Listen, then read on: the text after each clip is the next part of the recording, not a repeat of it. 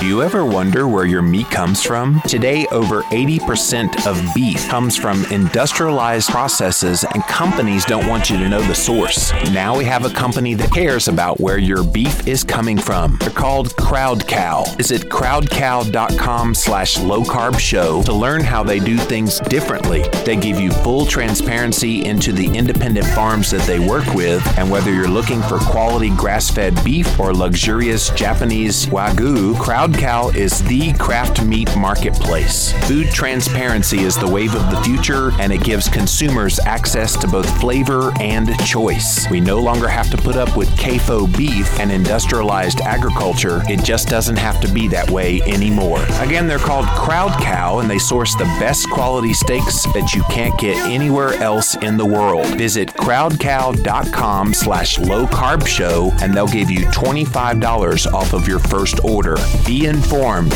know the source, eat better meat. Crowd Cow.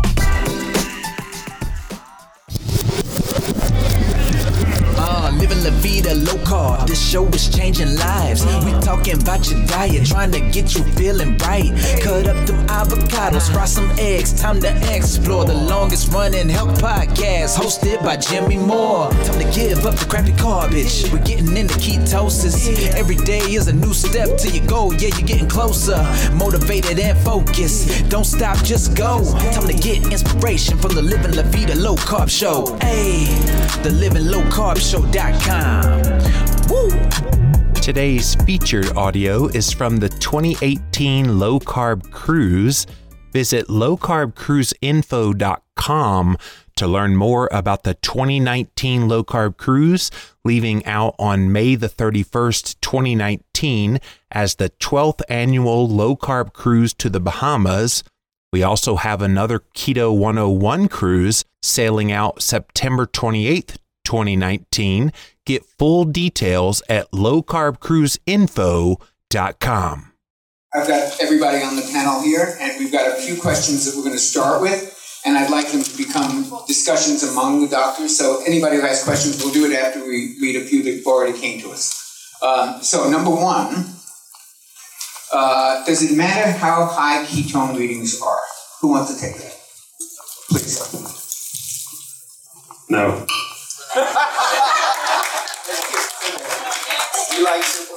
No, so, and I'm assuming you're talking about blood ketone levels? Yeah.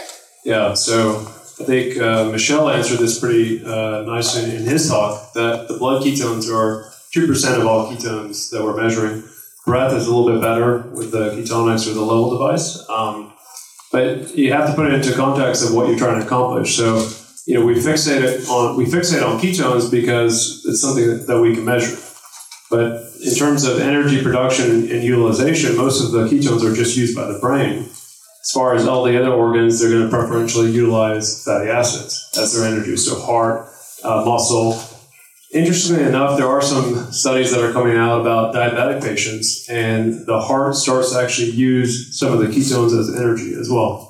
But in terms of should you live and die by ketone levels, I would absolutely say no. Anybody else?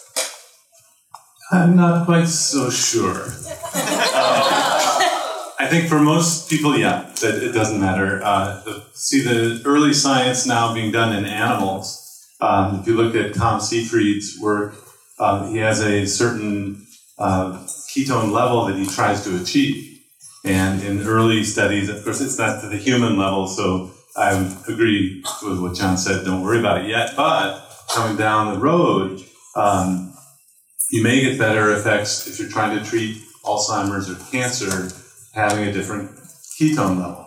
See, what's happened since, the last 5 years is solid funded researchers in the animal world, I think at the end of their career, seeing that they didn't fix Alzheimer's and they didn't fix cancer, are shifting over and saying, oh, what is this keto thing? Maybe we can help out. And so some studies suggest, I was going over this with a patient in my clinic who knew all about Tom Seyfried, and so we pulled up his stuff, and he's got a protocol, and I said, well, I really don't know if it's going to be that important in humans. And Steve Finney teaches that the rat or mice metabolism is very different than humans. and even in, well, in terms of ketones especially, because of the brain size. So even if it's true in those paradigms, it might not be true in the human metabolism. So I agree with you, John. No, it doesn't matter what the ketone level is. And I actually have a follow-up question and on the measurement of ketones. Do you guys have any preference or feelings about the difference and importance and accuracy of breath versus urine versus blood? In the bulk of my patient population and in my personal experience, I don't really advocate measuring ketones. I think if you're eating a good whole food ketogenic diet, it becomes unnecessary. Nisha and I both started out in the beginning playing around with that, and I quickly realized that if I'm eating the diet and I know I'm eating the diet, that peeing on a stick or pricking my finger is completely unnecessary. That's just my personal opinion.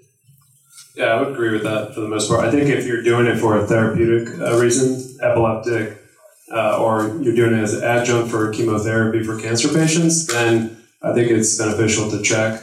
A lot of people, I will actually recommend the urine ketones initially, just because it's a cheap way to figure out if you're actually starting to produce ketones. Obviously, as you start utilizing them, you get a lot of false negatives. So then I tell people to stop checking. But in general, if you're doing it for weight loss, I personally check.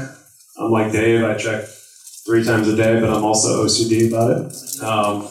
And I'll check blood and breath because I want to know, am I actually utilizing those ketones that I'm producing? And I think from a weight loss experience, the people that I've encountered, especially myself, personally speaking, 2 years ago when I started this, when I weighed 70 pounds more than I do today, it was reassuring to be able to just urinate on an inexpensive stick and reassure myself that I was staying on track. Because at first it's very difficult to eat to satiety. If you've had a lifelong obesity problem, your satiety signaling, you just don't know.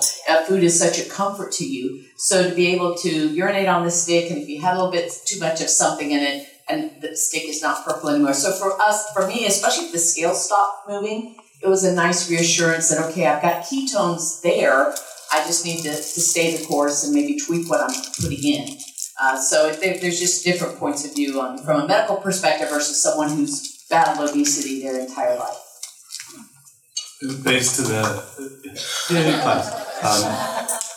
the science is just getting started, even comparing breath, blood, and urine at the same time. Wouldn't that be interesting? So, there was a company developing a breath monitor that came to our clinic. We have, 50 to 60 people in ketosis in some degree. It's funny, she went to other clinics and they said, they're using a ketogenic diet, but Dr. Westman, no one's in ketosis.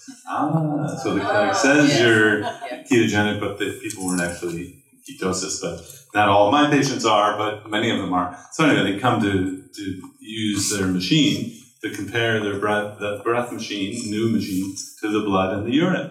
And then we got them to throw in a little extra to do a study about a cheat meal. What happens if you have 75 grams of carbs? What happens to the breath, blood, and urine ketones? And in 2 women who were told to, go on their first diet when they were 10 years old by their mom, they were knocked out of ketosis for 2 weeks. Breath, blood, and urine. And actually, my kind of gestalt is that breath, blood, and urine sort of track together. Remember, I'm an MD, not a PhD. I don't obsess about these small differences, which are important, but I just don't do that. But the other study we did was the, hey, would you like to get together in the hotel conference room and have some drinks and see what happens to our ketones? So this study, funny, we didn't have any trouble recruiting people. They came in the morning and had to show they were in ketosis. Then they went out for the day, and they came out in the afternoon and signed off that someone else was going to drive them or they would stay in the hotel. It's all IRB approval stuff. And in these 5 people, the breath alcohol went over the legal limit in everyone.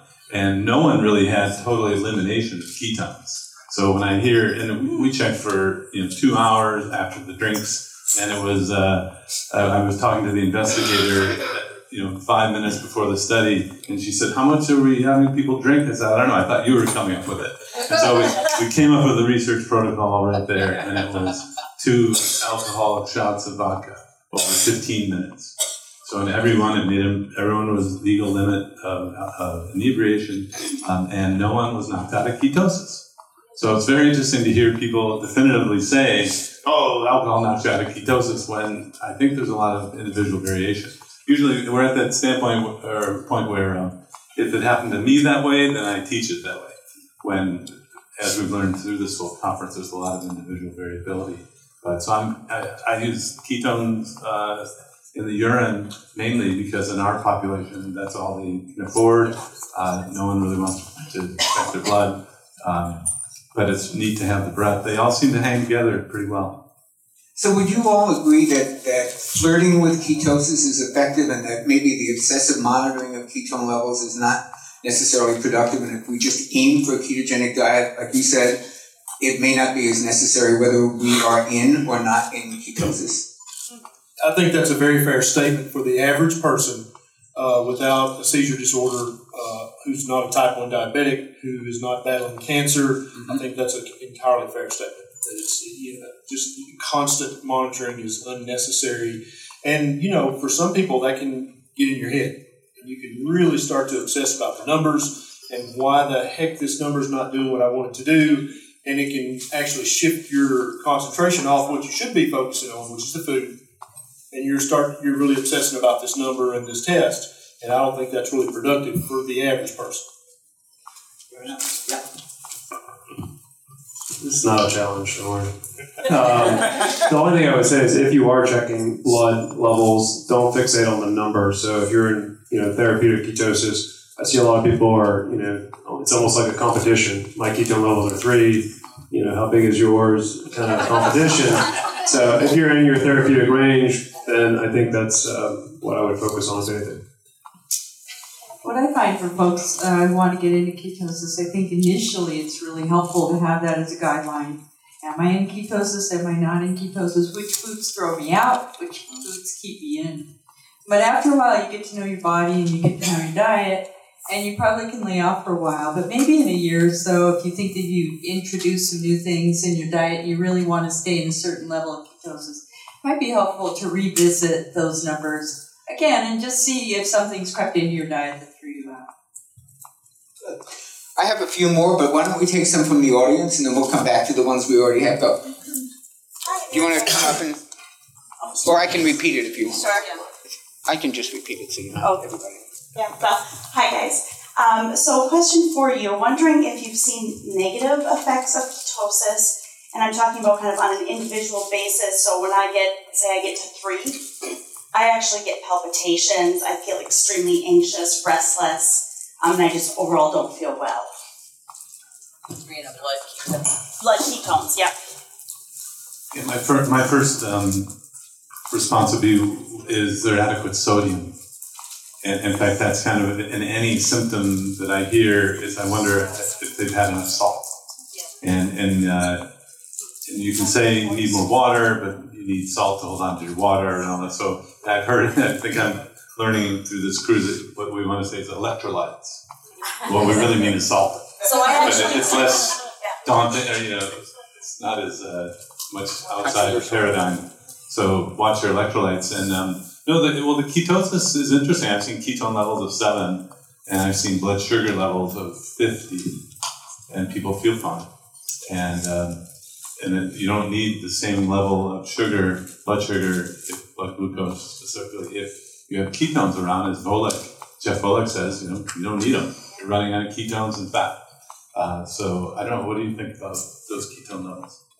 Yeah, and I'm assuming this is endogenous ketones. You're not taking them, right? Correct. You're not taking. And I do use salt, so I do like Dr. Einfeld, like salt water.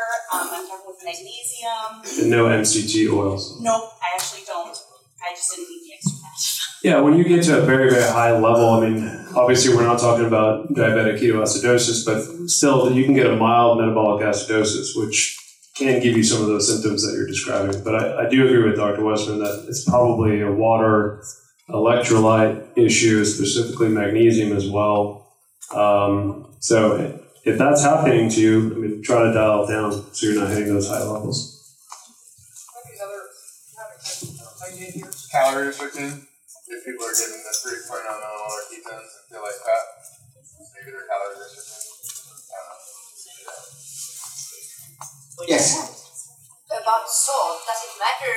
Sea salt, iodized sea salt, Himalayan salt? Does the type of salt matter? Himalayan, pink, iodized, not iodized? That's a valid question. I always recommend an unprocessed ancient sea salt just because of the micronutrients and other minerals that are in there. But if you've ever actually looked at the research, there's not a lot of those minerals, but there are some. And so I think still it's basically you would much prefer what's in that than what's actually added to the Umbrella Girl salt, right? Because there are things added to that, and that's processed in ways that I promise you don't want any part of. And so a salt like Redmond's real salt, which I have no financial interest in, but that's what we like to use because it's from an ancient sea, so it's not still an active sea that's polluted. This sea's under 30 yards of clay, and it's mined, and it's been dead for, I don't even know how many thousand years. So there's no toxic waste from Japan or China or anywhere else in that sea, right? Nobody's dumped any crap in that sea. And so I think that you're going to get a better quality product from that, whereas if you're getting salt from an active sea or Umbrella Girl salt, you're getting things you don't want. Yes, Dana. Can I counter that with, I've also learned another phrase, and that is to have the best salt that you're able to get in your local community. It doesn't have to be that, and it will still work. In 1863, when William Banting did this, he might have had Himalayan sea salt. So it can work without those additives, and so it's not I just see people getting hung up on, it's not Himalayan sea salt, so I should just eat the whole burger. So just eat the whole burger. And my question to the panel about the salt is, the iodized, salt, they added iodine because all the goiter issues 30, 40 years ago. What do you guys think of those people that are extremely going to only use their Himalayan? Are they in danger of being low in their iodine, or is their diet supplementing that? Excellent question. It used to be even breads had iodine because they would actually clean the bread-making equipment. They'd wash it down with iodine.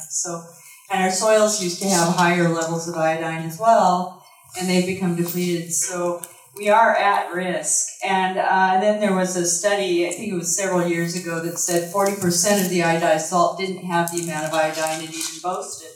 So that put us at further risk. I would say I so agree with the panel here about getting a good natural source of salt with the least amount of contamination. But the thing to know is that a lot of these salts do not have additional iodine. And so you just have to be sure to get some kind of iodine in your food, in your diet, in your supplements, whatever it takes. I'd like to add to that. There's a huge controversy in the natural products and functional medicine community about iodine supplementation. And everybody, the general public has learned, we need iodine for the thyroid, and people are supplementing with iron. It's very controversial. And here's just one thing to think about. Over 95%, it might even be 98% of low thyroid in America is Hashimoto's. People with Hashimoto's do terrible with iodine supplementation. I interviewed Dr. Isabella Wentz, who's known as the thyroid pharmacist. She wrote a best-selling book on Hashimoto's and protocol. She's kind of my go-to expert. And she advised very strongly against iodine supplementation because if you don't know if you have Hashimoto's, you could be making it worse. So what salts did you have if you have Hashimoto's? That I don't know. What are natural sources of iodine? In our diet, seaweed. Seafood, kelp, sea vegetables, anything from the ocean. Yeah. Okay, another question? Yes. Okay. We came here basically because of my seizures, And I have one question. Every time I hear about CEGES, I hear about CEGES for children, you know, child CEGES. There's any hope for adults? Mercy. There's any hope for grown-ups? Well, I think the reason that you keep hearing that is because there hasn't been a lot of research done using a ketogenic diet in adults to control seizures. But let me go out on a limb here. I know that's rare. I don't normally do that. But I predict that over the next 5 to 10 years, as people actually start to research this, that we're going to find that the ketogenic diet helps any seizure disorder. Is it going to cure it? No. But it's going to decrease the frequency and the severity. And I think that's going to be true of any neurological condition. Probably almost without exception, that the ketogenic diet is going to be the ideal diet for that person. But now they may still have to take 1 or 2 or 3 medications, but they'll need less medication if they're eating a ketogenic diet. Whereas if they're eating the stupid American diet, they'll probably need more medication because everything's going to be more inflamed, which leads to the compounding of the inflammation as you go through the body systems. That's just my opinion. Now, there's no research proving that yet, but I think we'll see that. That's my prediction. So and one of the things I'm excited about is they're actually starting to do quite a bit of research specifically on exogenous ketones and ketones' effect on brain metabolism and seizure, traumatic brain injury, cancers like GBMs. So I think probably in the next 2 or 3 years, you will see a lot of information coming out specifically about not just children, but adults. And if you think about it, all those diseases, especially seizures and traumatic brain injuries, are having a dysfunctional metabolism in the brain. And so the ketogenic diet or the ketones are much more efficient fuel sources and creating less inflammation for the brain. So I think you will get an answer pretty soon. If there was one doctor for you to see, it's Dr. Eric Kossoff, Kossoff. If he can't see you, his team can see you at Johns Hopkins, and they're the ones who've done the research on the modified Atkins diet for adult epilepsy. I'd like to add that from my reading, from a behavioral standpoint, being a psychiatrist, it was really interesting because some of the literature that I read said, well, it probably works in adults, but they are not as compliant, or as a child is compliant because they're embedded in the family, right? I think we can be very compliant with motivation. I wish there was more cultural support for ketogenic diet. I think as that starts to come around, hopefully in the future, we'll see more cultural support. But that seems to be the biggest argument that I've read. But until you can get in to see the recommended doctor, I think you'd be very wise to eat a ketogenic diet. Dana. Yeah. Okay. I have ketonics. I don't think you're ever bothered. I have ketonics. And I have found that I will always blow a green. I'm in mild ketosis. But I will only blow a yellow or a red if I am both deliberately fat-loading and restricting power. Now, should I just assume that, you're blowing mild ketones, so it's okay you're burning fat, or should I be taking that as a signal that I ought to be fat-loading more and restricting calories? You want to answer that? I'm not that versed. I come over. This is kind of a big pet peeve to me. As somebody who takes more blood tests than anybody else in this room, maybe more than all of you combined, I can tell you that what you're capturing in the blood is what is in transit and not yet in use. So that's... What's that? Yeah. Oh, I'm sorry. I thought you were talking about blowing... I thought you were talking about... All the green like that. Oh, gotcha. But even so, the problem is when you're talking about an energy, let's change it. Would we get excited about having lots of glucose in our blood, since that means that we should have lots of energy, right? No. Would we get really excited about lots of triglycerides, since that means we have lots of fat that we can make use of? No, that's why it doesn't surprise me when we see, particularly with BHB, and I wouldn't be surprised if this is the same thing with acetone, that you've got a higher usage. Therefore, there's less that's actually expelled or that's actually being provided in the blood as well, right?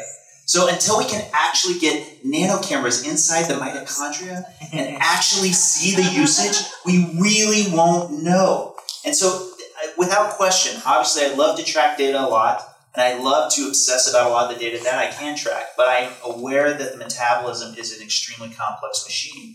And in that sense, we have to be mindful of actual uptake. And that's why, as was already said by the panel before, I mean, you can get the biggest of experts. They're going to keep coming around to the same thing. The best meter that you have, you were already built inside with, and that's coming from your brain to how you feel to your body. So how much you're being on a ketogenic diet, you're going to know the most from there. You want to see how that sounds and feels, 24/7. So, sorry. Yeah, so that's using that into a clinical recommendation. If the outcome you're trying to achieve is weight loss, don't follow the ketone meter, follow the scale. And if you're having ketones in the breath, blood, urine, and the weight's not going down, you're having too many calories. So that I get that all the time. People confuse being in ketosis, fat burning, with accessing your fat store and losing your fat weight. No, it's not the same thing. It's actually automatically, most people reduce their caloric intake for a long time, and that's the beauty of it without hunger. But at some point, you might have to reckon with doing something like a fat fast, where it's mostly fat, limited calories. These are the advanced technique tricks that we doctors know, and you have to come see us to learn them. I actually have a follow-up question for the panel about that, and it has to do with exogenous ketones, a very controversial subject. Oh, yes, please. Yay. Just in time for this question. So let me see if I can... So my understanding of ketosis is the value comes from the restriction of carbohydrates and therefore the body having to be forced into a fat-burning metabolism where you make ketones. So I am confused, and maybe other people are confused, is what the possible benefit would be from taking exogenous ketones when there's plenty of glucose around in your bloodstream. I see people literally on moderate carbohydrate diets taking these ketone supplements and thinking that they're going to be some benefit, and I'd like to know what you guys think about it. So I'll start with that one. So I agree that exogenous ketones are going to keep you from having to release your fat stores. There's a saying, it's a rhyme. You want to take the fat from your glass or your right? So we want to access glass or your okay. So in other words, no. If you're looking to lose weight, do you want to take in you want to use up the fat from your glass? Or your fat from your ass. Come on. Make me say that word. Anyway, so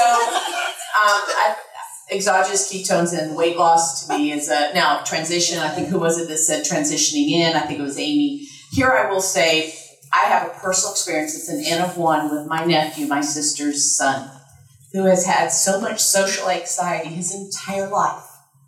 If someone was coming over to change the car. It's an intelligent man, top secret clearance, works at a major military facility, but won't meet your eyes.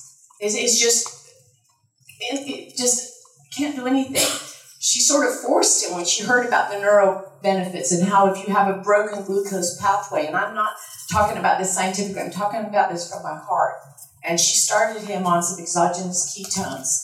And within how many days, Debbie? Six days. He was meeting people's eyes. He was saying, Mom, I've been set free. I will never not take these. So for weight loss, I get it. But there are, I think, certain things that we can elucidate through research and we can figure out so it just hurts me when I wanted to say something earlier, and it is an end of one, but it was a lifetime for him. And he truly, people at work are like, oh my God, he's looking at me, he's talking to me. But was he on a different diet as well? No, did not change his diet at all. So what you're saying is just taking the exogenous ketones, even though there's glucose. Right, would not change this because we've been doing that. What would be the mechanism by which that would work? More ketones. So this is the group in Tampa, a couple groups there now, where I saw research being done. This is now the Metabolic and Nutrition Therapeutics Conference that's happening every year. Next January, February will be in LA. And what they did in this study is they gave people with Parkinson's, with this resting tremor, it didn't matter what their diet, they were carb eaters, carb burners, not adapted to fat burning. And there was a transient improvement of the tremor. Then it came back. He has to take 2 doses a day, and during his work week, he has to take 2 doses a day. So he takes one divvy in the morning and one mid-afternoon, right. And then when he gets home, he doesn't take any more. So it allows him to be very functional at work. So that's for social anxiety in that one case, yeah. Right. And in this case, all I'm trying to express is that we don't really know. Of course, my position has been I don't want people to just be buying it willy-nilly without any research behind it. So I'm still cautious. And remember, I'm speaking from requiring that level of evidence that would be required for any drug, for drug approval. And it's good to know that that research is going on. But again, I would say if you're trying to lose weight, your calories or fat should come from your glass. But would the ketones be used if the body still had enough glucose in the system? Yeah, they would still be used. Yeah. Okay. Dr. Dom's group in South Florida is doing some work on the brain and preferential. Well, and actually I'm not poo-pooing this, right? So I'm an author on a study that just came out last week in this large pediatric journal called Pediatrics, or a Facebook group of people using using LCHF keto for type 1 diabetes was surveyed. And it got published in a major medical journal. And so what would be really cool is to get a Facebook group or a Instagram or whatever, a website of social anxiety folks. You get more than one, you get two, you get 10, you get 20. This group had 2,000 members, and 10% filled out the survey. So there were over 200 people that had dramatic effects for type 1 diabetes. And so maybe that'll be true for social anxiety. Are you looking for a way to track your sleep that is accurate and affordable? Then check out biohackingring.com and use the coupon code Jimmy at checkout for $50 off. Now, you've often heard me discussing my sleep biohacking, quantifying how much deep sleep as well as REM sleep and other stages of sleep that I'm getting. And we now have a very cool and fashionable technology that's out there for tracking this data. Again, it's at biohackingring.com. Use the coupon code Jimmy, Jimmy, at checkout. You'll get $50 off of this cutting-edge device. I absolutely love this ring, and I couldn't imagine not using it to look in on my sleep. Biohackingring.com is the website. Coupon code Jimmy for $50 off at checkout, and you need to check it out, and it gives you lots of data on sleep, activity, heart rate variability, heart rate, and more. Biohackingring.com. Have you been interested in trying the new cutting-edge technology of exogenous ketones, but didn't know where to get started? Let me introduce you to Perfect Keto. Visit perfectketo.com/Jimmy and use the coupon code LLVLC at checkout to get 15% off your order. Perfect Keto was created by a functional medicine clinician who developed this unique formula for maximum efficacy. It's great tasting and the most affordable exogenous ketone supplement you can find that raises blood ketone levels up to 1.5 millimolar to help increase mental focus, boost your energy, and commence fat burning. It does not contain any soy, dairy, gluten, artificial sweeteners, binding agents, or anything that doesn't directly improve your health. The synergistic power of a low-carb, moderate protein, high-fat ketogenic diet with Perfect Keto exogenous ketones will have your body running optimally. Perfect Keto is available in delicious chocolate sea salt and peaches and cream flavors. Each serving comes with 11.38 grams of high-quality beta-hydroxybutyrate for maximum ketone boosting while adding in magnesium, potassium, cocoa, stevia, and vitamin C for extra micronutrition. Again, try Perfect Keto for yourself at perfectketo.com/Jimmy and be sure to use the coupon code LLVLC at checkout to get 15% off your order. Perfect Keto. My question is for Dr. Ted, but I'd be happy if anyone wants to take it. There was a roundtable you did that showed up on YouTube where you said that if you prescribe patients medicine, you'll actually walk away with more money than if you just talk to them about diet and exercise, which sort of implies that if your patients reverse their diabetes and they're taken off their meds, then the doctors make less money. I'm just wondering if you could just sort of expound on that. Maybe I have that wrong, maybe I have that right. Could you just add on to that? And then if anyone else wants to jump in on that topic, that'd be great too. Yeah, sure. This is like the sad reality. Basically, modern medicine is a tentacle of the pharmaceutical industry at this point. And every doctor up here will tell you that if you see a patient for a couple minutes and do not prescribe a medication, it's a level 3 visit, and you make like, $15, $20, something like that. So if I see you for a cold or sprained ankle or something, and I don't prescribe a drug, it's a level 3 visit. If I talked to you for 30 seconds and gave you a prescription for like a statin or a blood pressure drug, it's automatically a level 4 code. And I literally make twice as much money. I'm almost twice, like basically twice, like literally cash in my pocket. If I spend no time with you and write you a prescription for anything, I instantly get double the code. Like I would have to sit there and talk to you for 25 minutes.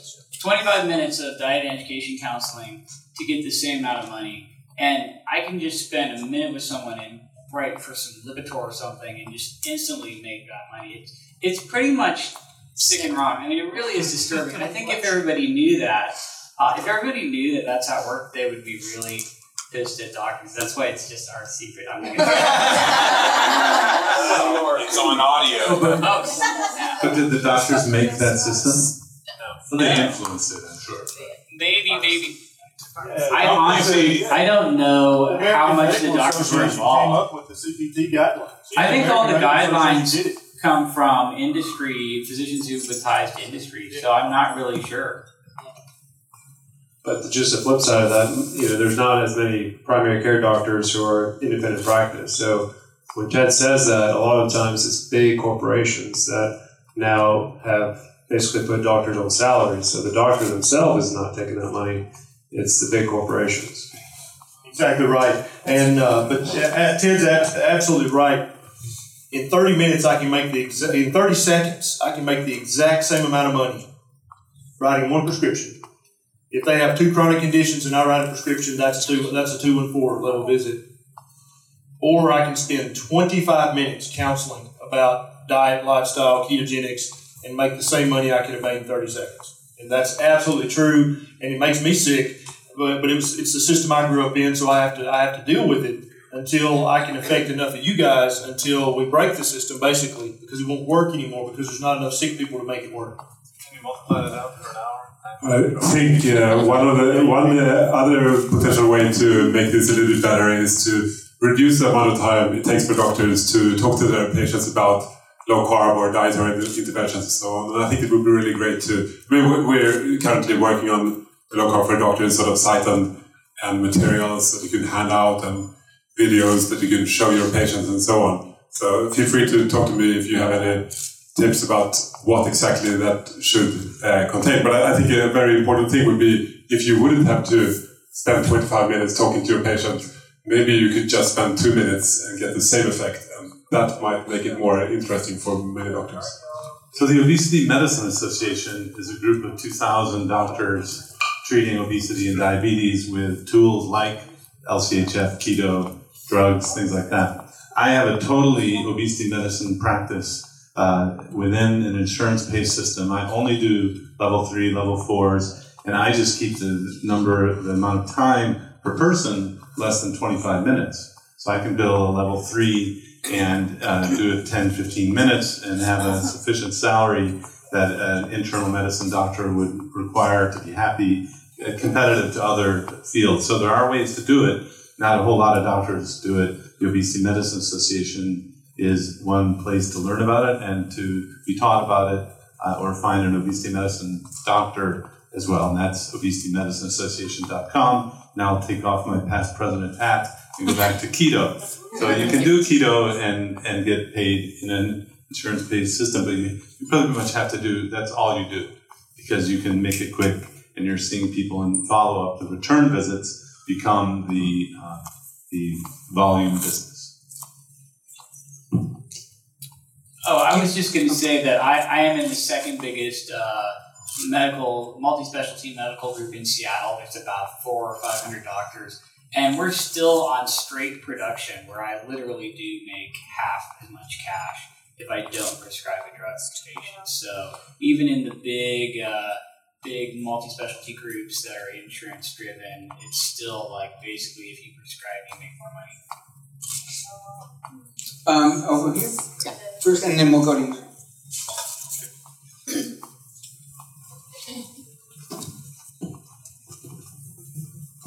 So initially for Dr. Eric, there was a recent JAMA article that talked about prospective studies that were getting the patients for equicaloric diets for keto versus high carb. And for one thing, doesn't that partly defeat the satiety aspect? And are there any preliminary results with regard to that study? Which one are you referring to? More detail. Is that the Stanford group? The JAMA was this spring. It was in the spring, yeah. Yeah, so the results are out. I mean, because your name was in the article. With regard to being somebody who advocated ketogenic. Okay, well, I think I'll just speak to that journal article that was a study out of Stanford looking at different levels of carbohydrates. And in their methodology, they said, so the way they did the study was, we'll let you eat as much fat as you think you can to sustain it. And so now they did it like symmetrically. They would say to you in the low carb group, you can have as many carbs as you want as long as you think you can sustain it. So they started at 20 grams a day, and after 3 months, you know how many carbs people were eating? About 30% of their calories were all carbs, and they started at the 10%. So it wasn't a keto study, and that was it didn't really help push the knowledge into the keto world. And the headlines, though, got the low carb, low fat, no difference, and that was a little disappointing. But that's the study you were referring to. It just wasn't informative, and then our papers are cited in the reference list. I don't remember me being mentioned, unless you're thinking of a news article. And I just keep saying that there's as much evidence for a keto diet as there is for a prescription drug, the same level of evidence. So I will tell you, you can, with the confidence of a FDA-approved drug, you do this diet, it's going to work, and it's going to be safe, and it'll be effective. This article specifically mentioned like a $20 million study where they were, in order to get into the study, you had to lose 15% of your weight, and then you would arbitrarily get put into a high carb or a high fat equal caloric. I don't remember the university. Okay, well, there were also a couple of studies at Harvard where the eucaloric. Well, this all goes back even to the animal research, where a friend of mine was saying, hey, what's going on? These low-carb rats are losing weight, even though they're eucaloric. So eucaloric means they're being fed the same amount of calories outside the body as you measure them. So they knew early on, at least those who were doing the studies, that you had to feed the keto mice more to maintain the same weight. So if you're trying to keep the calories the same, the weight loss is going to be different. But if you want to keep the weight the same, the calories are going to have to be different. It doesn't compute to the traditionally trained nutritional researcher. So the best studies that are done so far is that, your metabolic rate will go down when you lose weight. But it will go down less if you use a low-carb keto diet, about 200 calories less. And then another big study, is there a metabolic advantage? Can you eat more and lose the same amount of weight? And it's about 100 calories a day, metabolic advantage for a keto diet, which translates to a year, about 10 pounds. So it's not, this was a calorie study, and it finally came out, and there is a small little advantage, or 10 pounds a year is a lot public health-wise, if you use a keto diet and not a low-fat diet for weight loss. So I think those are the big, more methodologically controlled studies that I'm aware of.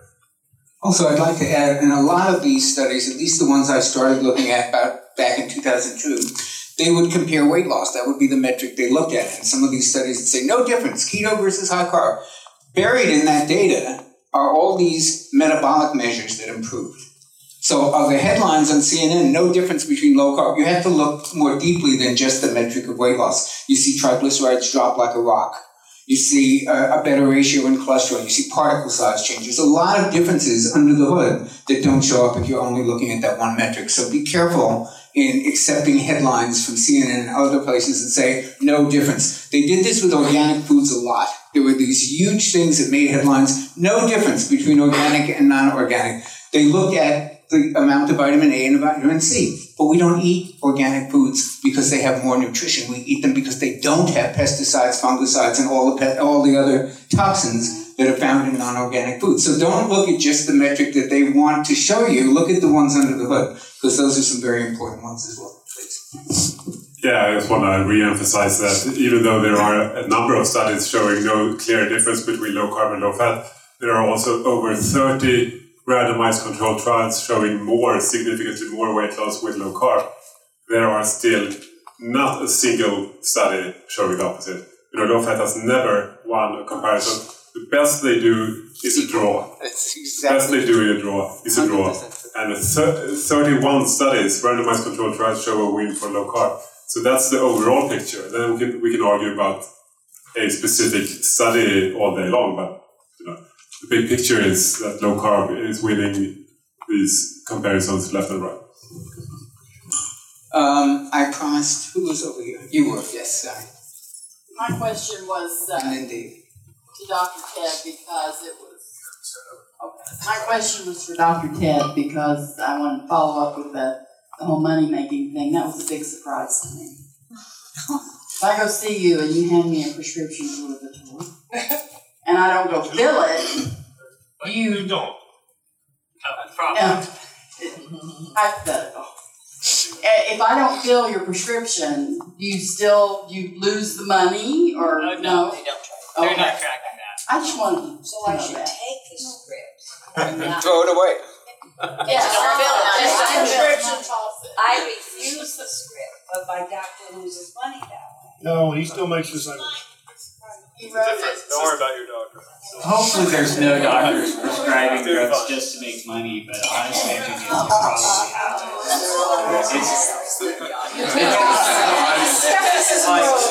Honestly, I hate that crap. Like, literally, all day long, I'm just trying to get people off every single drug I possibly can.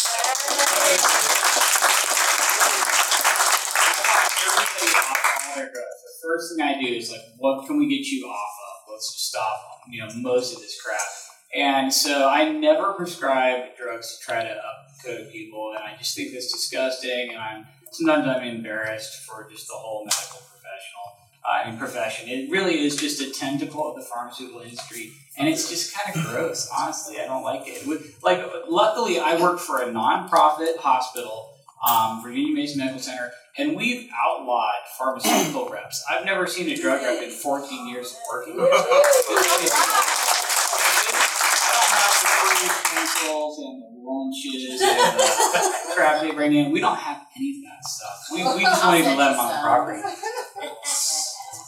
Yeah, so this is getting a little into medical practice. And you guys, but it seems like you may be interested in this. So actually, it's not if a doctor prescribes a medication that he can bump his visit from a 213 to a 214. It's that he made a decision about a prescription medication. And so you can actually, stopping a medication is that same level of care. You can actually bill for that. And then also deciding not to prescribe medication. You got to document it in your notes. And I know this because I'm my own guy. I'm a MD of one in my clinic. And if I don't pay the bills, then the place shuts down. And then I'm not about prescribing a medication for everybody that walks in the door. So it's actually medical decision making. And so this is a lot of detail for you guys, but just so you know, your doctor doesn't have to prescribe you a medication. If he documents properly, he can document that the decision was made to stop a prescription medication. That is the same level of complexity, and he can still bill a 214 for that. Yeah. Dave?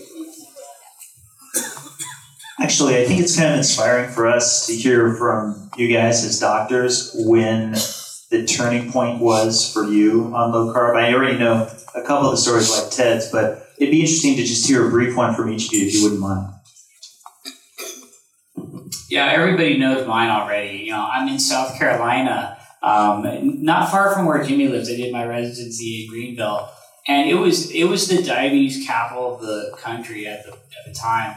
And I had this guy come in who'd read the Atkins book and lost 30 pounds, and his blood sugar was normal. And I just couldn't believe it, so I just researched the heck out of it, and that was 20 years ago, and here I am. I'm not a doctor. I don't diagnose, treat, or cure, or prescribe, or any of that stuff. But my turning point was when my sister sent me Sarah Hallberg's TED Talk, where she's in the blue pants about reversing diabetes. Maybe we've been treating type 2 diabetes wrong. And then, of course, I found Dr. Westman, and pretty much I feel like I'm walking in tall cotton right now. So it's annoying. But for me, it was that one. It just made so much sense that if we've been treating type 2 diabetes that incorrectly, and my A1C was creeping up to 6.1, I was headed there, so it was time to change. So that was my turning point.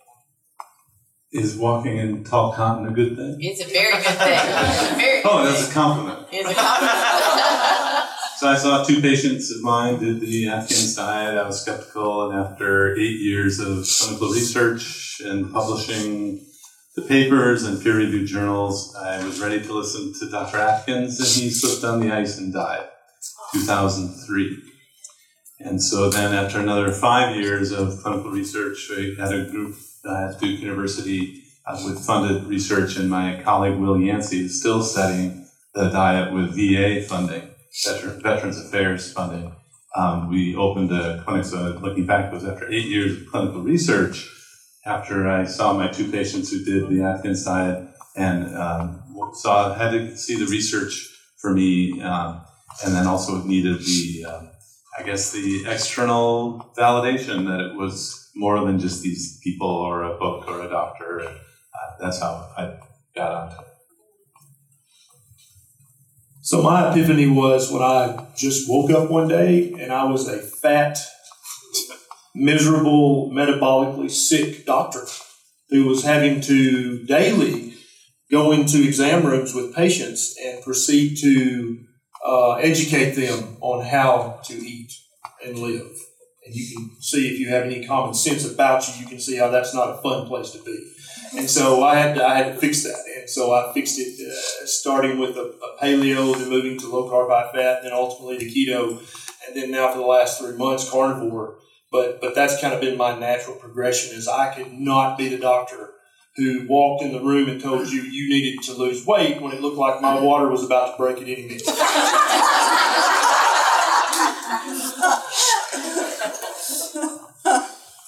I have a long illness story that I won't go into. I still have some dystonia, which is why my head moved.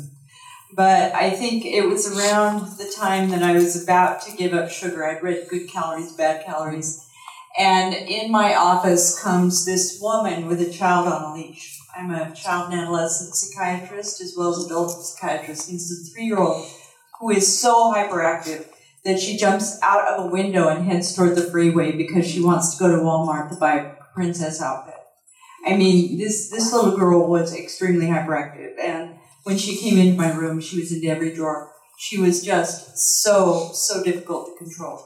I didn't know what to do for her, but after reading Good Calories, Bad Calories, I was pretty sure that I was going to get rid of cereal.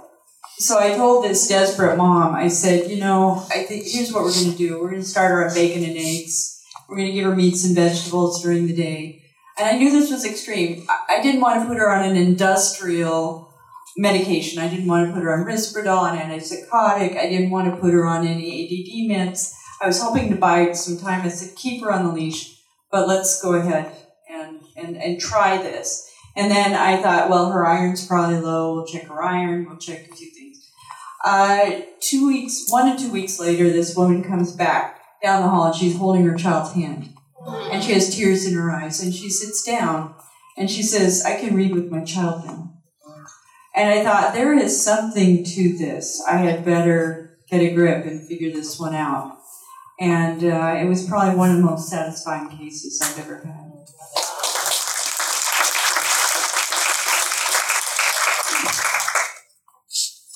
So my story is about 13 years ago, I used to look like what Ted looks like now.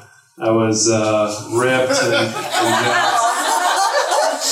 jacked. No, true story. I was semi-competitive triathlete, runner, exercised like crazy. I was a medical student, so I thought I knew everything there was to know about health. And then we had to do some blood work to see kind of, based on a study, what our metabolic status was. And I was pre-diabetic, my triglycerides were in the 200s, and my blood pressure was 150 or something elevated where, you know, how could this be? And my diet was, I thought, very healthy. So I didn't eat any fast food, no junk food, mostly carbohydrates, a little bit of fish as protein, and no fat whatsoever. And so for me, that was an eye-opening experience. And at the time, there wasn't much information out there in terms of, you know, keto. There was Atkins, so I started reading about Atkins, and I started trying it and diving into the research.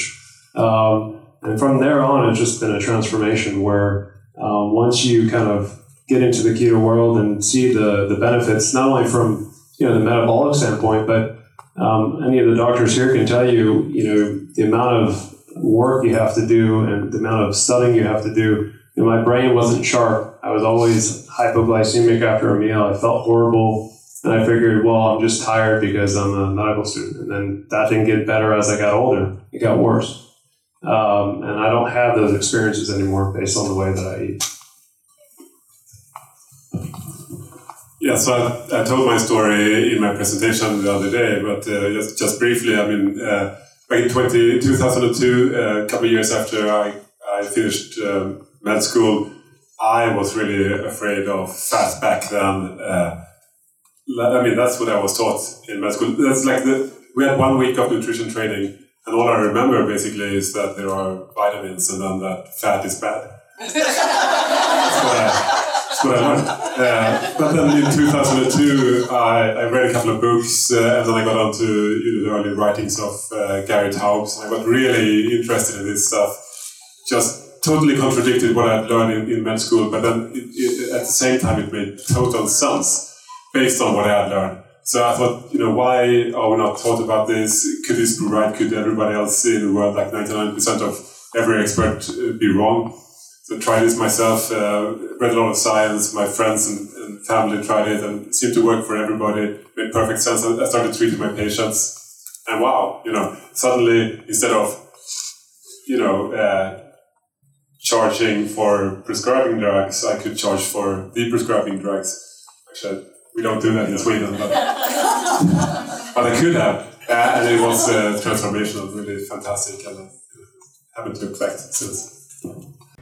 Living la vida low carb, talking about a low carb diet, getting your body healthy, and ain't no doubt about it. Yeah, it's really about ketosis, a ketogenic life. Yeah, a real time indicator for ketosis called ketonics.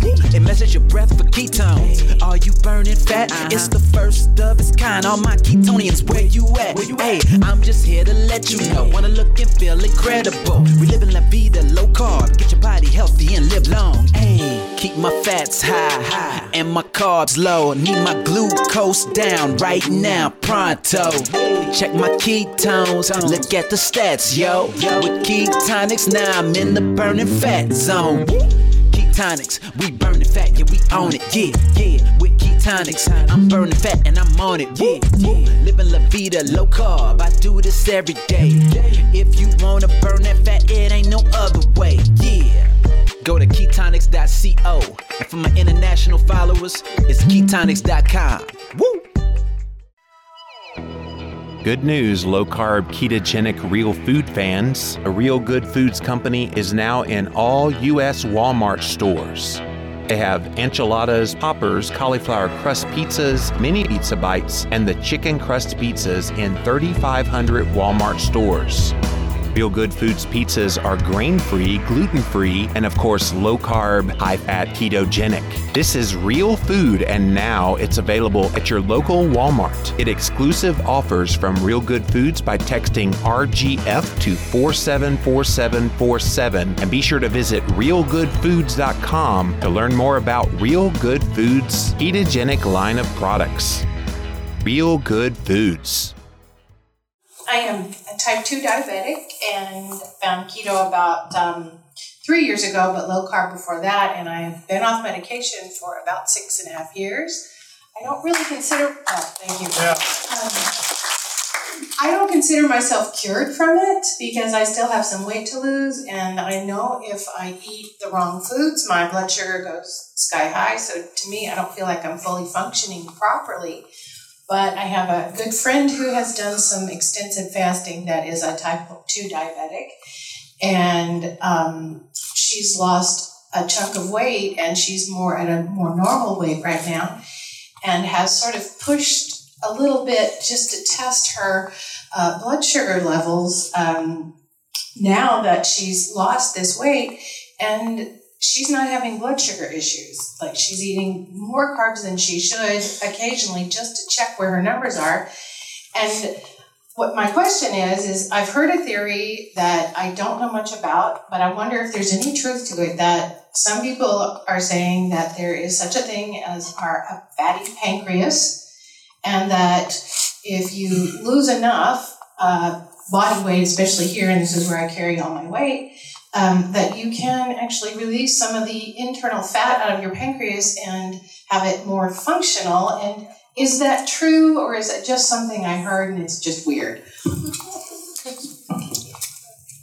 Okay, I'll go first. So I actually have a video on my YouTube channel called Fatty Pancreas, and it's actually a thing. And typically by the time you have fat deposition in your pancreas, it can only be a few ounces. But you're definitely a type 2 diabetic. When you have that, that's the first thing.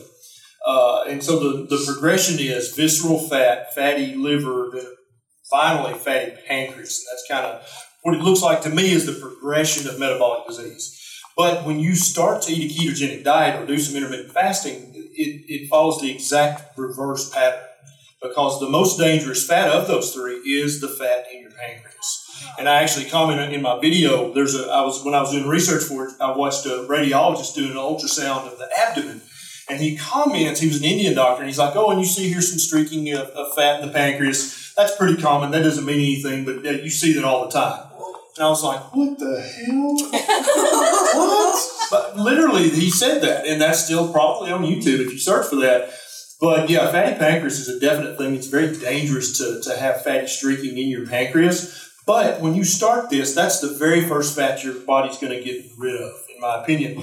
And I've actually seen that on ultrasounds before, that it kind of follows that progression as they get metabolically more healthy.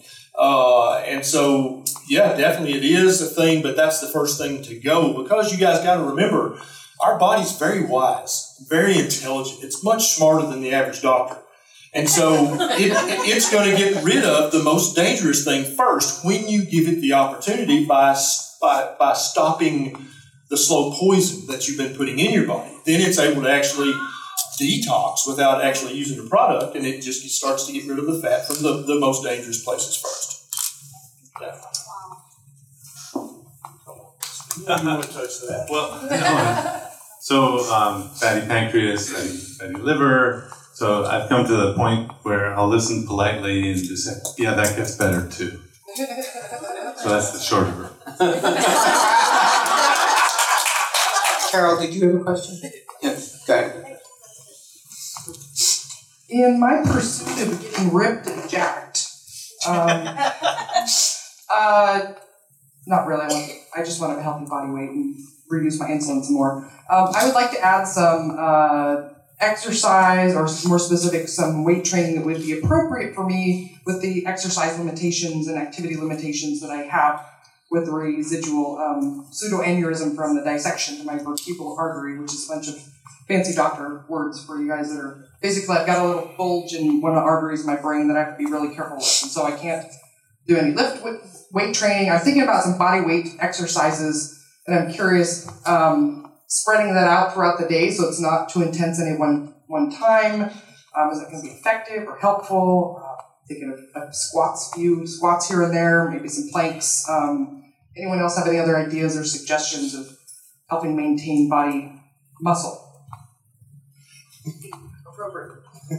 So you said the A word, and so every MD up here is going to say you need to follow up with your doctor. Yeah. because you said the aneurysm work, and we don't. Yeah, and so, but the only advice I would give you is don't hold your breath while you're doing any of these exercises or any of these movements, because that's just going to increase the intra-abdominal and the vascular pressure when you do that. Don't do that.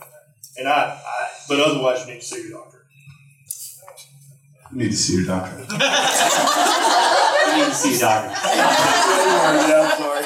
Generally speaking, if you have any fragility issue that would be concerning, you just want lighter weights, higher reps. So you might want to do an easier push-up variation and do way more reps instead of just like trying to max out on one move. So like lighter weight, higher reps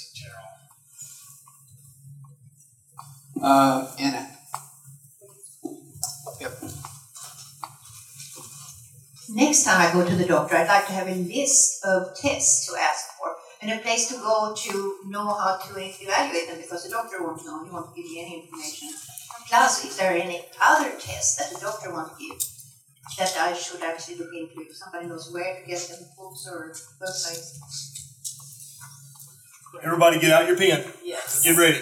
Okay. You ready? Start yet.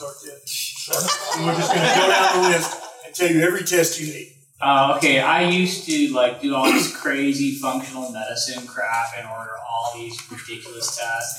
And I've gotten to the point where I realized that 99% of these tests are completely worthless and non-value added, and never changed my advice, which was more exercise, steak and eggs, eat real food. So now the amount of testing I do is extremely low.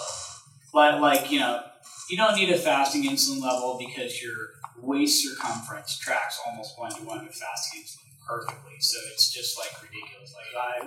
Measure your waist circumference. If it's going down, your fasting insulin level is going down. So I would forget about all the insulin stuff. It's expensive and not terribly value added. The only thing I check is fasting glucose, A1C, a boring, cheap, ordinary fasting lipid panel, and I'm mostly looking at triglyceride to HDL ratio or total cholesterol to HDL ratio.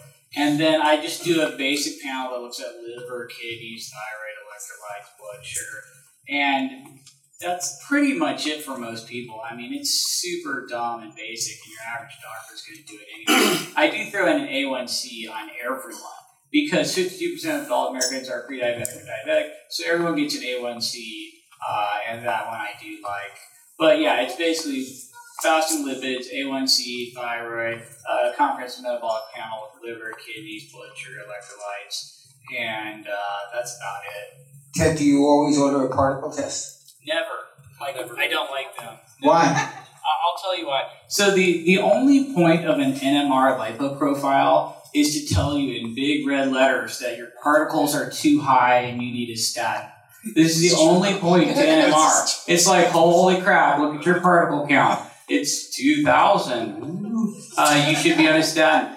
I'm basically sick of NMR lipo profiles. I try to, people want them, and I do order them, but I try to talk them out of it because it's not value added. It's really not. So if someone came to me for a first visit, I would do all those same tests and nothing more. The Heal Clinic, but you have to be in Durham, North Carolina. The Heal Clinics we started in order to scale up to make available not only the treatment of medical conditions, but also non-medical conditions. So you could get access to an evaluation through HealClinics.com as long as it was just looking at the test. Now, I do think a second opinion on the lipids might be in order. A lot of people will come to me to just say, look at my lipid panel. Do I really need to go on the statin that my other doctor, and I'll bless them and say, no, you don't need the statin. The only time I relent is that if it's secondary prevention, the overwhelming opinion of doctors in my area of the country is that if you've had heart disease before, you have to be on a statin, and I would be perceived way out of the mainstream and in my area. So that's the only time I'd still recommend it. But most people are recommended to be put on it when they're young, they're healthy, they have heart disease, and just want to be have the lipid panel looked at again. And that could be done at HealClinics.com. So I completely agree with Ted about the the particle size, the NMR LiPo profile. When it first came out, I wanted so badly for it to be meaningful because it was such a sexy looking test, all these numbers, and I was like, oh, boom, this is it right here. And so I'll never check just a lipid profile, lipid panel again. But then the more I looked at it, the more I researched, the more I decided, yeah, that's all it's for, is just to say, oh, yeah, you do actually meet criteria for a statin, where otherwise with the lipid panel you would not. And so the testing that I would order, if you were 35 to 40, pretty healthy, or maybe having some mild fatigue, and you just wanted a good, complete panel of lab work. Is that what we're talking about? Now, if you had a specific symptom or a specific set of signs, then obviously we're going to fine-tune this because that's what we're supposed to be doing. But if you just wanted a good, comprehensive lab testing, I would check a complete thyroid panel, and you can find that entire list on a website called Stop the Thyroid Madness. Anybody heard of that? Great website. If you think you have a thyroid issue, you need to check out that website. I would check a complete metabolic panel. I would check a complete blood count with differential. I would check a magnesium. I would check a phosphorus. I would check a hemoglobin A1C. I would, and I love it that you're onto the waist to height. I love that because that is such a powerful thing that you can do at home for free. The what? The waist to height ratio. You can do that with a tailor's tape at home for $0, and if that is above 0.5, you are insulin resistant by definition. Okay, and so that's a hugely valuable test that you can do for free. But with that being said, I go ahead and check a C-peptide and a fasting insulin, because that gives me a heads-up early look at your insulin metabolism way before many of my patients' A1Cs actually 1/10 of a point elevated. Their C-peptide's already going up, and their fasting insulin's already going up, and that can give me up to a 5-year head start to say, hey, Bubba, you need to put down the donuts because here it comes. That's the train whistle blowing, right? And that means get off the damn tracks. That's what that means. And so with those two tests, many, many times I can find somebody who's at the very beginning stages of insulin resistance before they're just, frankly, type 2 diabetic. Okay, and so then, where were we? Okay, so we're going to check the complete metabolic panel, checks most of the liver labs. I would also add a GGT to that as well. I would check usually your gender hormones, whether you're male or female. I would check those just to, if nothing more, just to give you a baseline. So as you go through your life, you would know where you used to be. A urinalysis and yeah, that's a good list. Now that's going to cost you some money. At my lab in Tennessee, and it's not anything special about my lab. I do so much lab work that I have a LabCorp tech. LabCorp provides me with a phlebotomist, and so I've got a sweetheart deal with them, and so I can get all that done for under $150 if you're paying cash. And so you just doctors just have to ask. And so I called LabCorp and I said, look, I'd be happy to use Quest. That's the other major competitor. That's the other major reference lab, right? And I said, I don't care. I don't love you any more than I love them. So what kind of deal can you give me? And magically, they were able to give me like 90% off all these labs if I had a cash-paying patient. Which many of my people are either too poor or they're too wealthy and they don't want to. They want to get what they want ordered because they're like us. They know what they're doing.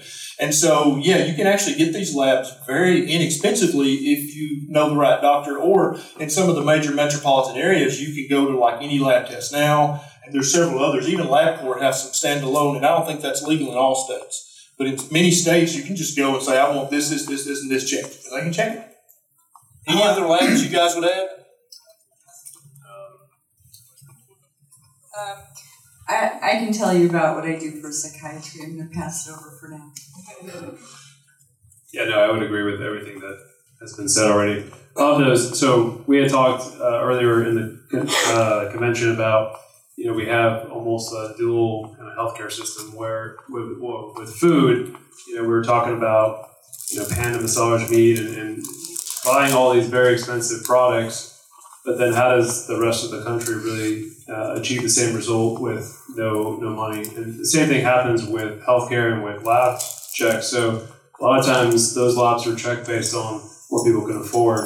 And the way that healthcare insurance is going, your deductible is going up, you're not getting as much coverage. So a lot of times those labs are out of pocket. So with my patient clientele, I check a lot of labs because I like labs and it helps me kind of direct treatment of care. But if you're just doing basic labs, of all that was just mentioned, I would say the two most important would be the fasting glucose and the triglyceride. If you had those two, I think that would give you a tremendous amount of benefit, and maybe the HDL as well. Yeah, so I agree with Ted in particular. I think the minimalism is good. Lots of tests are being taken for no particular good reason that do not really change the way what you're actually going to do. That said, I kind of like fasting insulin or C-peptide, even if it tracks fairly closely to waist to circumference. At least some patients, or even me, could listen more to the insulin level than the waist circumference. It seems more credible somehow. More scientific, yeah, even though it's pretty much the same thing. So, yeah, I agree with that. In psychiatry, I don't do a lot of, well, I do actually a lot more metabolic work that I'm letting on, but when I really suspect that someone has a metabolic problem, I'm going to go for Joseph Kraft's work, try to get a 3-hour oral glucose tolerance test with insulin and track the two together. His patterns are fairly clear. I get a lot of very positive and very informative results out of that. I generally don't do a magnesium, although I think magnesium is very important for blood sugar control, mostly because it's really hard to get an accurate magnesium. The blood magnesium, by the time it's gone low, it's gotten too low to really adequately bathe tissues like the heart and brain, and the body knows this, so it conserves magnesium. Even RBC magnesium can miss 40% of people who are low in magnesium. So I'll generally just ask questions like, do you get headaches, especially migraine headaches? Do you have bruxing? Do you grind your teeth? Do you have tightness in your shoulders? Do you have constipation? Do you have cramps in your feet and legs? Do you have tremors? And so those kinds of questions will usually tease out the magnesium issue. I also get B12 and B-folate. I really want to know what people's status is. I have a much higher, which I say my threshold for B12 is 550, which is higher than what the lab says is low. And also I'm very attentive to folate. If any of that's low, I'll get a homocysteine and kind of check out where that's going. The other I get is vitamin D. Vitamin D is not always, yeah, it's really important. And let's see, I'm probably forgetting something, but those are, I'll get a triglyceride HDL ratio if I suspect insulin resistance as well. Although I have to say the 3-hour OGTT, oral glucose tolerance test with insulin, is very revealing. Johnny, tell them to get a vitamin D25. Oh, yeah, OH25. Yeah. There are some old-fashioned doctors who still give the old kind. It's useless. We want that. 25 OH5. I want to push back just a little bit on the particle test and see what you guys say to this. You guys are already on the right side, so it probably doesn't add much to your clinical picture. I can't count the number of people who come up to me, workshops, socially, dinner, maybe 100 people a year, who say, my doctor wants to go antistatin because my total cholesterol is 201. Those people, I say, get the particle test or get another doctor. And I would argue that treating, and as many doctors do, high cholesterol based on a total or even an LDL and HDL, which are considered to be very old-fashioned way of measuring it, you've got to give them something to fight back with. You've got to tell them, you're not even measuring it in the 21st century. What's the argument against the particle test for those people? Well, what I would say to that person is if your doctor wanted to start you on a statin for a total cholesterol of any number, then your doctor's stupid. Right. Because we all know that total cholesterol is irrelevant as far as cardiac risk. That's been known for several years. So that would be the end of the conversation. Your doctor's done. Find a new doctor. Right. You're welcome. But I would argue the same thing is true with LDL. LDL-A and LDL-B are very different animals. Yeah. So I guess personally, I don't think the NMR lipoprofile helps. It doesn't. It's not going to change my mind. It's not going to change you. Absolutely. That's right. But maybe for another doctor, it might protect a patient from a statin. But I think Ted's also right. It's going to expose a whole other population of patients to the statin risk. Because if your other particles aren't right, then you get a statin, even though your LDL might not have been that bad. That's right. Well, what about the fact that there's research showing saturated fat changes the particle distribution? So you might have a particle test there, put them on a keto diet, they come back however many weeks later, their LDL-B has dropped like a rock. That's some nice evidence. That I care about that just as much as I care about if I put them on a keto diet and their LDL goes up. I don't care about that either because it's irrelevant. I've never known it to work with any doctor. Whether you're particle A or B, if they see that you're at 1,800, 2,000 particles, they're going to flip out anyway. So I guess what we're talking about is if another doctor, someone else takes the test, and then we look at it for someone, right? That's what we're talking about. Yeah, you didn't order it. Some, and it's not going to protect well, let me just go back. Yeah. Back in the old days, when we didn't have the LDL particle, right? No, we didn't have it. Everyone thought LDL was LDL. Right. And then these wacko scientists, I was one of them, decided we need to do the LDL particles as well, and lo and behold, it helped a lot because most people got the light and fluffy LDLs. This is, I'm saying the same thing in other terms. And some people had the small LDL.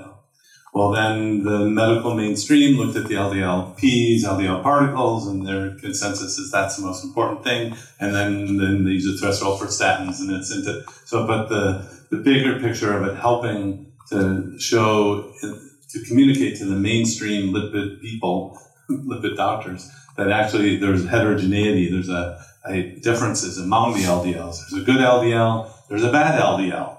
Yeah, there's a good LDL in it, but then you get into the no, not all large LDL is good and all this. So why even measure it is our point. But if you're faced with looking at it, and I have, and I've looked at people who are keto for 10 years and they have high LDL-Ps, they have high LDLs, and it's not a perfect test. No. And so if you're looking for the perfect test to say that you're not going to, what's up? What are we talking about anyway? We're talking about vascular disease. There's no disease of high cholesterol. These are risks and thought to be the reason that you might get a stroke or a heart disease. So get those things measured is what I've come to, is don't just do these particles in there. Get the vascular test. There's there's several companies that go around in the dark of night into the fellowship halls of churches and synagogues, and they set up a vascular ultrasound, and they'll do the test for you for about $150. LifeScan is in our area. Yeah. But so get that done. That's what we're trying to prevent. And one of my aha moments was I had a family friend who went to the hospital, had a stress test that was abnormal, but he had a heart catheterization. He had no coronary artery disease. It was a false positive treadmill test. So he left the hospital, and they told him to go on a low-fat diet to prevent heart disease that he didn't have. So we're not treating cholesterol. We're treating vascular disease. But our medical system won't do those tests for you because it would break the bank and all yada, yada. So that's why in the dark of night, you can get your vascular system checked. And I've had it done with these companies. They're good. And anyway, so that's why my discussion has gone beyond cholesterol. It's to do you have the disease itself? I have a question, John. Yes, I have a question for the MDs on the panel. And I think a lot of you guys, this is starting to get on your radars. You've heard about this, and you're like, "Yeah, do I need that or not?" And that's the coronary artery calcium tool. I want to know everybody's take on that. You can get it now for about $100, $150 at your local hospital, and most of the time insurance won't pay for it. But more and more they are starting to, because the American College of Cardiology they finally had to say, "Well, yeah, I guess it's kind of useful." But I want to know what you guys, do you guys recommend it? Do you order it? What do you think about it? Yeah, it's funny. Dave and I were talking about this earlier. So let's say you get it and you get a number and you've been on keto for 2-3 years. You don't know what that number means, right? Right. Are you going up or down? Yeah, you have no idea. So the caveat to that, I would say, is if you are going to do it before you start a keto diet, so you have a baseline. Then you can at least track something. But in terms of whether or not that's going to change your clinical management, you don't know what that number means. Well, that's too late for all of us. Yeah, sorry. What if it's zero? What if it's zero and you're on keto?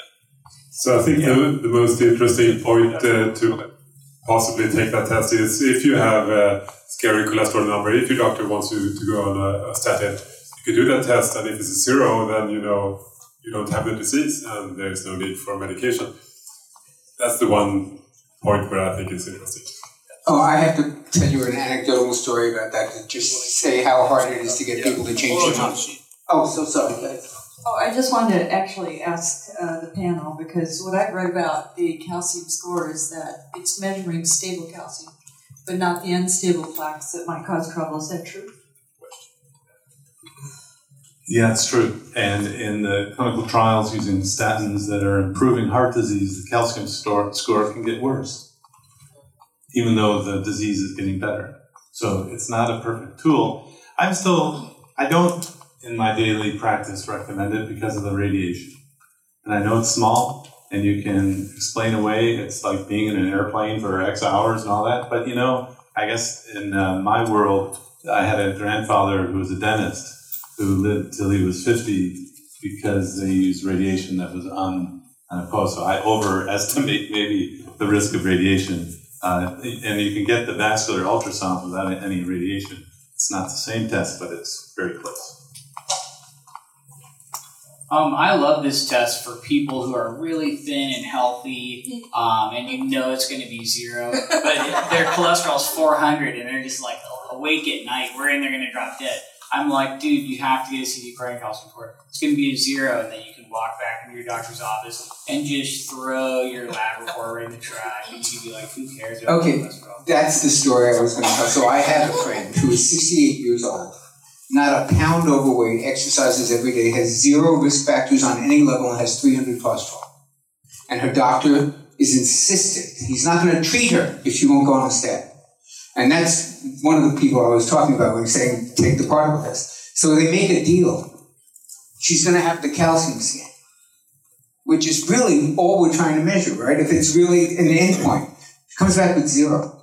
The doctor said, I don't care, you got to go on a statin or I'm not treating. So don't think that they are that malleable by simply showing facts and data. Yes? There's a lot of stuff here about heart diseases. I read that there's a lot of correlation between sleep apnea and heart disease. No one asked for a sleep apnea test. You think that's significant? I'll just say that gets better too. I like that. Most people's sleep apnea does improve as you lose weight on any diet. And so it's probably going to get better. But you're absolutely right. It is an independent risk factor for coronary artery disease. And I do order sleep studies in my office. The regional hospital in the next county over has a sleep lab. And so, yeah, I order those all the time. And I think it is meaningful. But then you have to understand, anytime you order a test, you're going to have to do something with the result. And so if somebody is like, oh, yeah, you've got severe sleep apnea, there's only one treatment for that, and that's CPAP, right? You get to be Darth Vader every night for the rest of your life. And so a lot of people are like, dude, I'm not wearing that crap, okay? And if that's their answer, I don't even get the sleep study because what am I going to do with the result, right? And so I always ask patients, if you came back with sleep apnea, would you wear this thing? And they're like, no, I don't even order the test. In defense of the treatment, it can make you feel awake within a day. I mean, it can be really, really remarkable. So I really like the newer technology where it actually shows you how many apneas you have, how many times you didn't breathe that night. And so you just follow them getting better. And when there's 0, 0, 0, 0, 0, 0, you go back to the sleep lab and get another one or tell them to dial it down. And so during the weight loss process, the sleep apnea gets better.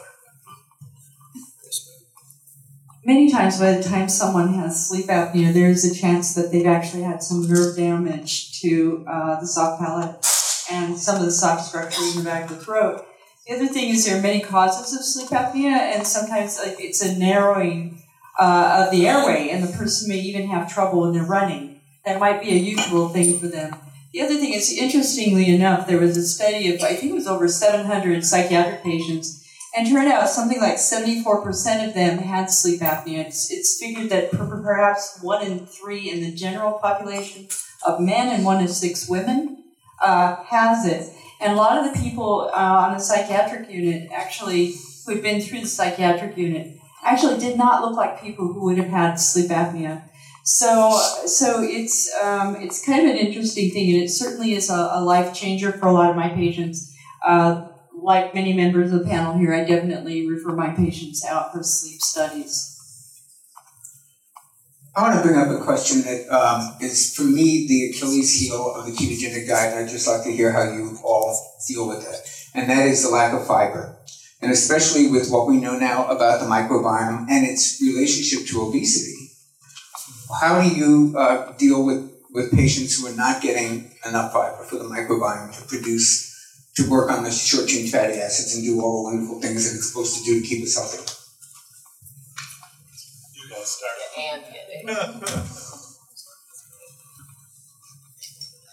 Yeah, we'll see what other people say, but I'm not completely convinced that the microbiome is all that it's cracked up to be these days. We don't really have the studies, I think, yet. But sure, I mean, I'm certainly positive to fiber. I don't think there's any point in reducing fiber on the ketogenic diet, so eat plenty of vegetables. Do you advocate fiber supplements, soluble fiber supplements? I don't, no. You don't? Yeah, I would agree with that. Why is that? As far as supplements? As far as fiber supplements, yeah, as far as getting the optimal amount. Well, I think you should get your fiber from vegetable sources, greens. A lot of my patients, I incorporate intermittent fasting, and so you can increase the amount of carbohydrates and get the fibrous sources if you're not eating all day. You're basically in ketosis, and then when you eat, you actually eat real food. I don't want to say never, because you should never say never, but I've yet to find somebody who has a very difficult time with a ketogenic diet and gut issues like that if they're doing it properly, if they're eating real food. If they're doing kind of the marketed packaged food, then yeah, I think they have more issues with that. I would find it very difficult to figure out how somebody can get between 25 and 38 grams of fiber just from vegetables. I mean, I guess it's possible, but please tell me. Johnny. As you may have seen in the ape comparison, the other primates versus humans, we are not big-time vegetation eaters. And in fact, in winter, Native Americans were definitely in ketosis, and we're eating mainly animals. Also, the Inuit demonstrated that you don't need fiber to be able to pastoral. And in my experience, in my practice, probably the number one thing that I can do for my patients who are complaining of constipation is make sure that they have adequate bioavailable magnesium. And that actually helps. If you think of your calcium as tensing a muscle, magnesium relaxes, and you need both mechanisms to be able to move food through your GI system. I've had patients who actually heard their stomachs growl for the first time in forever after they started taking magnesium. It's because they almost had a gut that was not moving, and it was because of this deficiency. So I'm more inclined to give magnesium than to offer fiber. I just wanted to say one thing. So I have 3 little children, and they're pretty much all keto, and I'm probably going broke with how many diapers I have to buy. Yeah. So let me answer this like this, Johnny. For the last 50 years, we've all known without any doubt that saturated fat was bad for us, and that we needed to cut down on our salt, and that we needed to eat lots of fiber. We've all known these 3 things were fact, right? Yeah. Well, I think one of the beautiful things about the ketogenic way of eating explosion, this movement, is that everything's back on the table now. We get to look at everything again and go, okay, so that cholesterol theory of heart disease, that was crap. So I wonder what else that we may have been mistaken about. And I predict that we'll see in coming years that the fiber, you've got to have this much fiber, or you have to have fiber or you'll die, or you will never poop again, or whatever. I think that's been overstated and overplayed. It's like, oh, you have to drink 1.5 gallons of water a day. It's one of those things. That's my prediction. We'll see how the science comes down. But I know there are people who have been eating strict carnivore diets for over a decade, which means not 1 gram of fiber, right? And they haven't died. And I don't know about their poop habits, but I suppose that they're happy with them, right? And I know that on my 3-month carnivore experiment, I had maybe 1 or 2 grams of carbs a day for 3 months, and I had no trouble with anything going in or anything coming out. Okay? And so I think that we're going to find that at least a large part of the fiber thing was myth. Was just one of those things we were told, and it sounded good, so we all just believed it. That's what I could be wrong. We'll see in coming years. Yeah, in my clinic teaching and then reinforcement, almost every time in a monthly follow-up clinic, I explain that how often you go to the bathroom doesn't matter. A lot of people confuse not going every day with constipation, and they get upset about it. No, that's a brain thing. So it doesn't matter how often you go to the bathroom. However, if you have hard stools or hard pass stools, that's constipation. In my experience, that eliminates 80% of the complaints because, that's not my problem. So how often one thing fiber is good for is having regularity. And that's, I think, why it sells so well. Science does not support adding fiber. And I think the best way to fix an unhealthy microbiome is to stop eating carbs. Yeah. And right now you're getting the pressure to take probiotics, that's right, to fix the carbs that you eat. And if you really step back, that's come from research and carb eaters. And now you're assuming you need to take all the fix the unhealthy things that eating carbs, you've already stopped eating the carbs. So fix the microbiome by stopping eating carbs. Yeah, I'm not a big fiber fan myself. I think it's totally overblown. I think it's not. It's really not that crucial. The only thing fiber has ever really been proven to do is increase the frequency of bowel movements you have per day, and I'm not really sure if that's a good thing at all. So it's like, also, the microbiome, we really don't understand that. It's probably the cart and not the horse, and I'm really not that worried about it. Question. Yeah. The probiotics are only for carbs? So from a nurse's point of view and the people that I interact with on my Facebook page, I encourage them to make sure that you have enough salt, because for every gram of carbs you eat, you retain 4 grams of water. So if you have dropped your carbohydrate dramatically, you're going to be flushing out, especially initially. So without salt to hold on to the water that you do drink, it's just going to keep flushing out. And for anybody that's ever had a colonoscopy and you've had to drink that nasty stuff, that's a hypertonic solution typically, which means very salty. And it causes a lot of water to come into the gut, and then you clean out. So making sure you have enough salt, enough magnesium, milk of mag, mother's friend, the little blue bottle. That's milk of magnesia, ladies and gentlemen. Phillips, you guys remember that? No? Okay. So that, and so those two things typically help them with their regularities.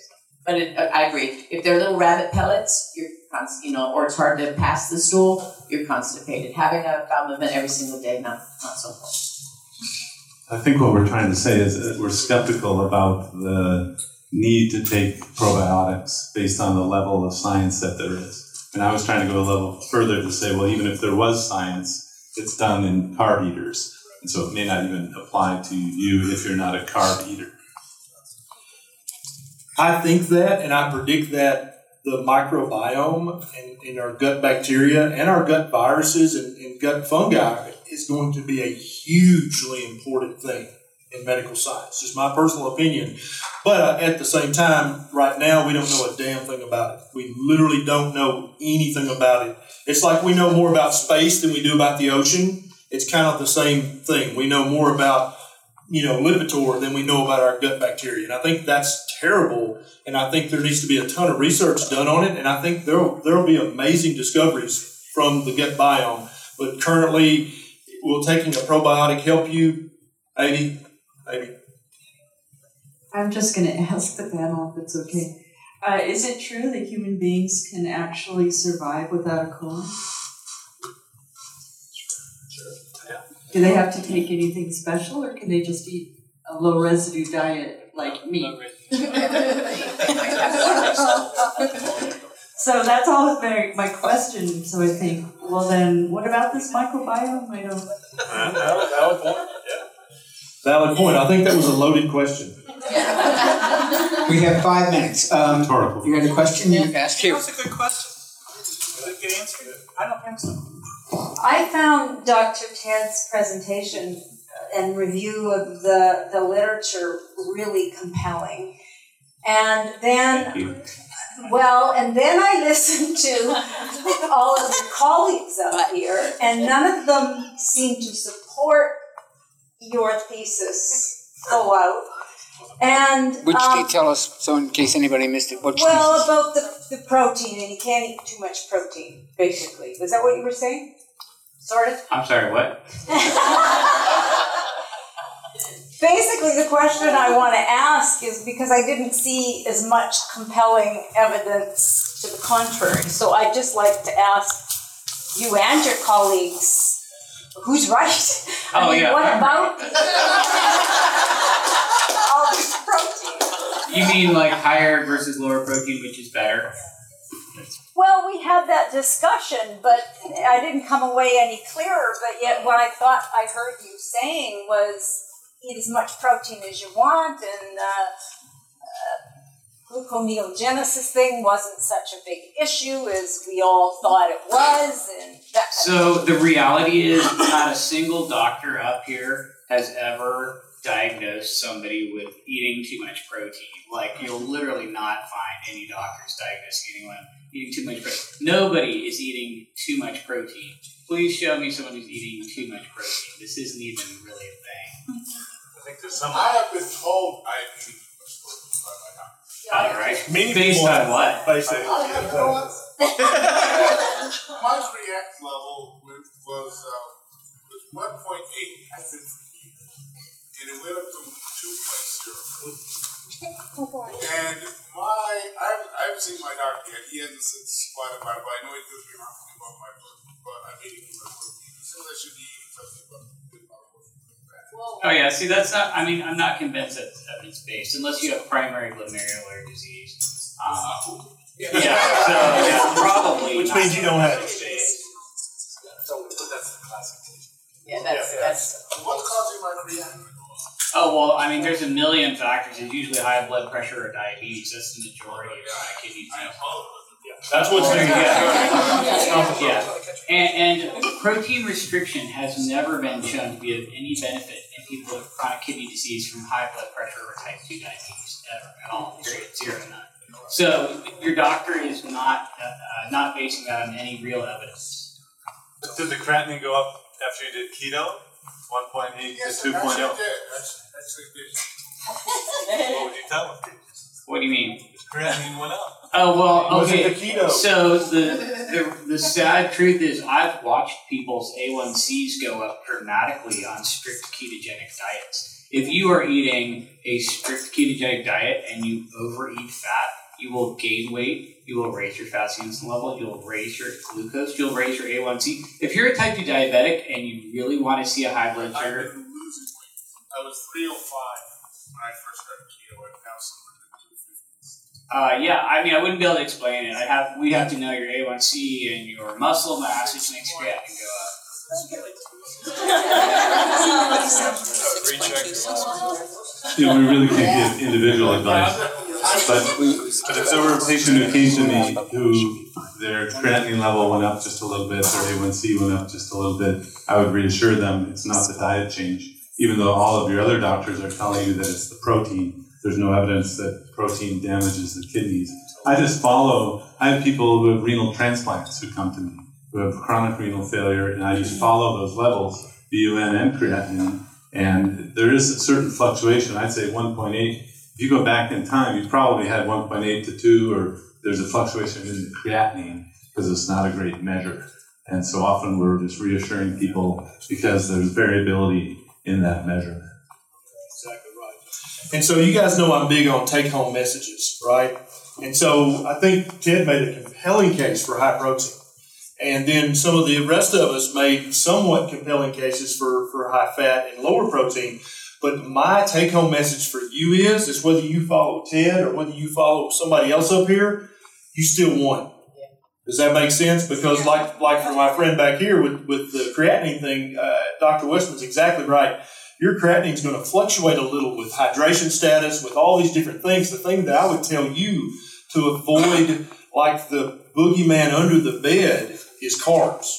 because your diabetes is what's going to destroy your kidneys and leave you on dialysis. That's what's going to cause that. African Americans are so susceptible to A1C elevations, and that, you know, then your insulin's up, then you're going to have high blood pressure, and you're a black guy with high blood pressure and diabetes, that equals dialysis.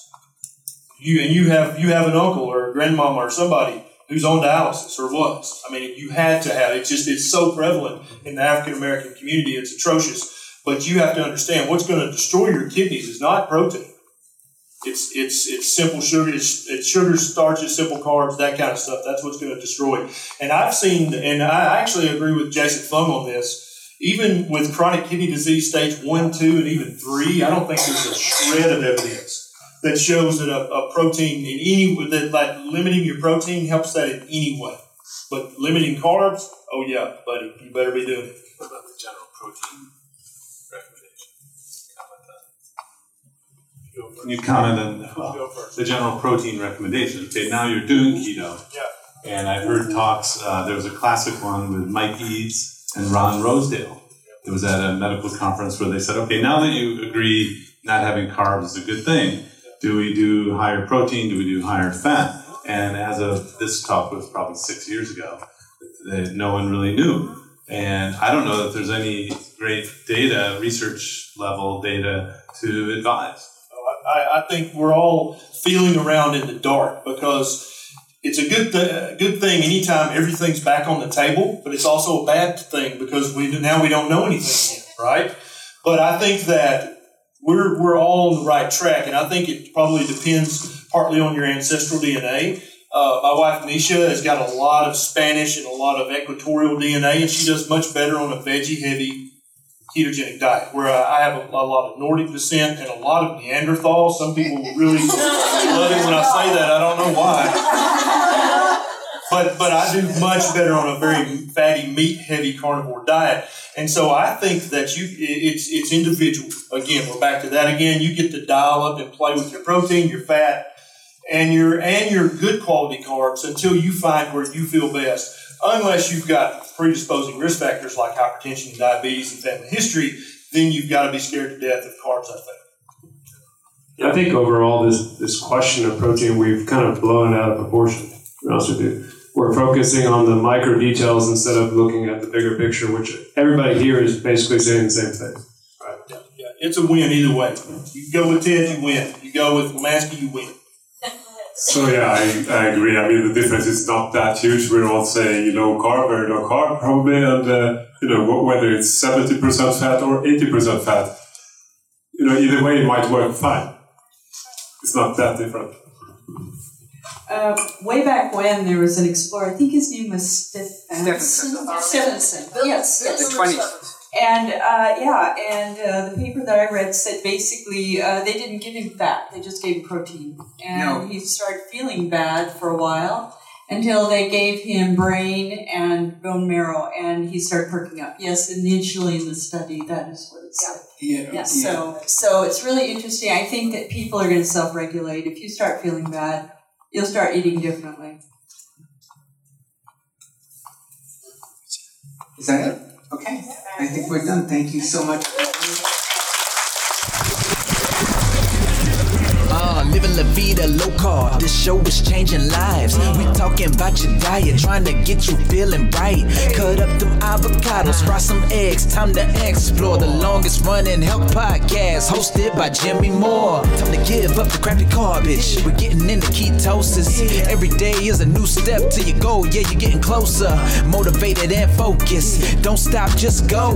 Time to get inspiration from the Living La Vida Low Carb Show. Hey, the Living Low Carb Show.com. Woo!